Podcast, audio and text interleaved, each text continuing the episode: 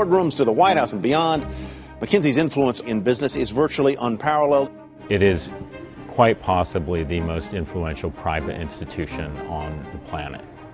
Gli americani la chiamano confidenzialmente The Firm. È un soprannome importante, un po' come lo sarebbe The Team per una squadra di calcio. In sostanza significa esisti solo tu. E infatti The Firm, cioè la McKinsey, è il Barcellona, ma più del Barcellona, della consulenza. Its alumni control some of the largest and most powerful companies in the world, and have also been involved in some of corporate America's most sensational scandals. Un secolo fa, nel 1926, James McKinsey fonda la McKinsey, lui aveva studiato sia pedagogia che legge, sia filosofia che commercio. L'idea era mettere insieme queste competenze apparentemente lontane per l'epoca. Lui giustamente diceva che le aziende sono fatte di persone e sono meccanismi complessi che non funzionano come un modello matematico. Spesso quelli di McKinsey sono chiamati quando le cose vanno male, un po' un Mr. Wolf globale delle aziende, ovviamente di quelle che se lo possono permettere. McKinsey lavora con gli amministratori delegati ma anche con ministri e capi di Stato e spesso le società che chiedono il suo aiuto sono partecipate pubbliche, da noi per fare un esempio, all'Italia. Quando si contatta McKinsey e si lavora con loro, si compra una specie di reputazione. Infatti i consulenti aziendali indipendenti o le società di consulenza più piccole maliziosamente dicono che ormai di McKinsey si compra il brand, più che la capacità di inventare soluzioni incredibilmente originali ed efficaci che non sarebbero mai potute venire in mente ad altri intendono questo. Quando un'azienda ha un problema o va in crisi, il solo fatto di chiamare McKinsey aiuta l'immagine agli occhi dei mercati e degli stakeholders. Se hai coinvolto McKinsey, è più probabile che un tuo azionista non venda le tue azioni, che il tuo fornitore ti porti il prossimo carico anche se non sei riuscito a pagare il precedente, che la banca ti approvi un mutuo e che il governo che ti dà aiuti pubblici decida di approvarne un'altra tranche. Questo ancora prima che le soluzioni di McKinsey si siano dimostrate efficaci, siano state adottate o addirittura quando neanche sono ancora state proposte. Con Alitalia non era andata alla grande. Negli anni 2000 l'Italia dà un sacco di soldi a McKinsey per risolvergli un po' di problemi. Ovviamente i responsabili di quello che sto per dire sono molti, ma comunque i problemi non vengono risolti, anzi. All'Italia si schianta e arrivano i commissari straordinari del governo si accorgono che nonostante le difficoltà si erano spesi un mare di soldi per i consigli di McKinsey. Un collegio arbitrale di Milano ha stabilito che a fronte di quella somma McKinsey nel 2006 aveva fatto poco poco per la compagnia.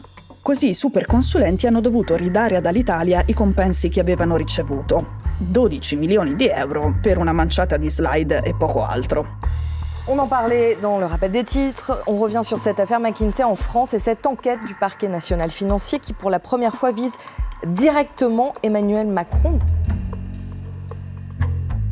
Ieri abbiamo scoperto che il presidente francese Emmanuel Macron è indagato. È indagato per il suo rapporto con McKinsey.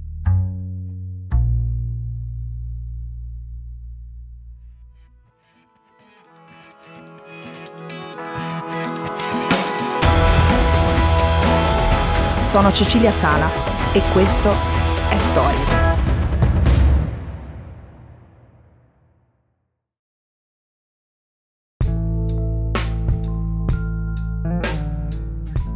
In un discorso del 21 luglio 2020 Macron ringrazia il team di McKinsey per il supporto strategico e metodologico che ha dato alla Francia. Macron sta parlando di Covid, di misure di contenimento e di logistica. Solo che dopo anni di consigli molto ben pagati, la giustizia francese ha messo insieme un po' di cose e ha aperto due inchieste sul ruolo della McKinsey nelle campagne elettorali di Macron del 2012 e del 2017 e sui favori che The Firm avrebbe avuto dall'Eliseo. Le peuple de France réuni et ce que vous représentez ce soir ici au Louvre, c'est une ferveur, un enthousiasme, c'est l'énergie du peuple de France.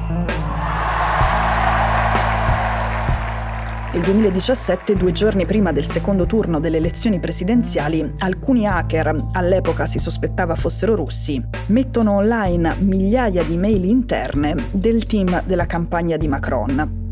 In quell'occasione si nota per la prima volta una cosa. I consulenti di McKinsey sono tantissimi, fanno un sacco di cose e a loro sono state delegate moltissime funzioni.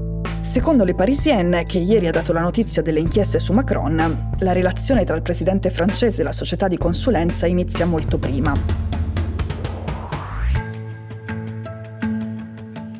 Nel 2008 Macron ha 29 anni e cerca di farsi notare negli ambienti che contano diventa vice relatore della commissione incaricata di proporre le riforme economiche all'allora presidente Sarkozy. Si dice che in quell'occasione Macron abbia stregato un po' tutti, ma soprattutto l'allora direttore di McKinsey in Francia e il suo omologo di Accenture, un altro colosso. Questi due studi avevano messo gratuitamente a disposizione della Commissione alcuni consulenti, tutti pro bono per il bene pubblico.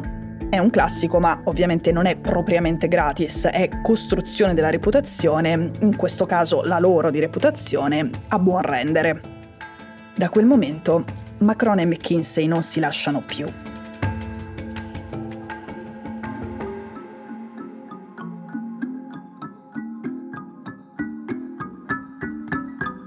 Le due inchieste sono venute fuori da un'altra indagine su McKinsey cominciata sei mesi fa per riciclaggio aggravato da evasione fiscale.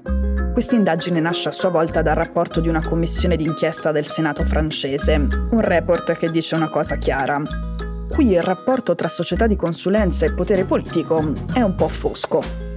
La Commissione dice che i contratti tra lo Stato francese e queste società sono più che raddoppiati tra il 2018 e il 2021 e sono addirittura arrivati alla cifra mai vista di un miliardo di euro pagata lo scorso anno.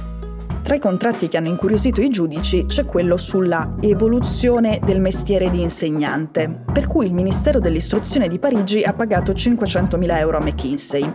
Per il momento non si sa bene per fare cosa.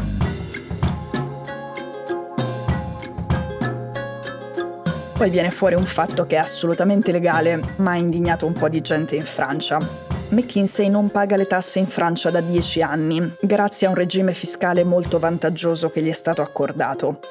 Davanti ai senatori a febbraio, il capo delle relazioni istituzionali di McKinsey aveva assicurato i nostri statuti ci vietano di lavorare a pagamento o pro bono per organizzazioni o per figure politiche. Non lo faremo mai.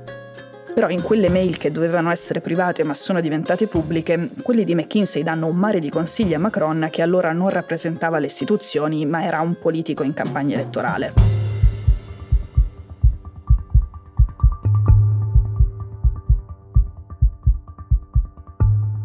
Come ha scritto Le Monde, i legami tra McKinsey e Macron sono continuati. Nel solo periodo 2018-2021 McKinsey ha ottenuto circa 40 incarichi dal governo per cifre comprese tra 28 e 50 milioni di euro.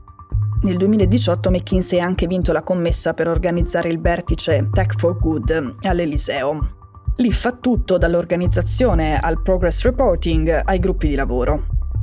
Nel 2020, con la pandemia, McKinsey ottiene una quota consistente di appalti pubblici dal governo, per missioni relative alla vaccinazione, al pass sanitario, anche alla formulazione di scenari per la ripresa di treni, bus e metro.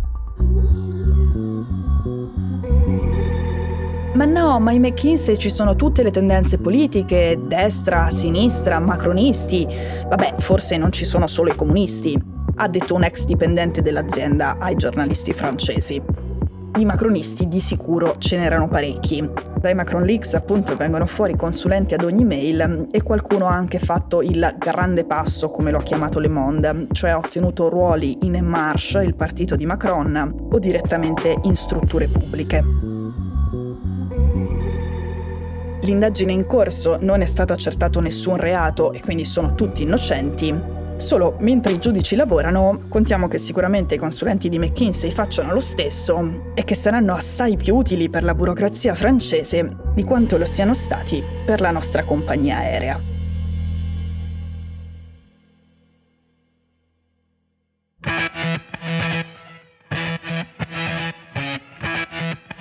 Stories è un podcast di Cecilia Sala prodotto da Cora Media. La cura editoriale di Francesca Milano in redazione Simone Pieranni. L'advisor è Pablo Trincia. La producer è Monica De Benedictis. La post-produzione e il sound design sono di Daniele Marinello. La sigla e la supervisione del suono e della musica sono di Luca Micheli. Le fonti degli inserti audio sono indicate nella sinossi. Questo episodio è stato prodotto e sviluppato insieme a Spotify Studios.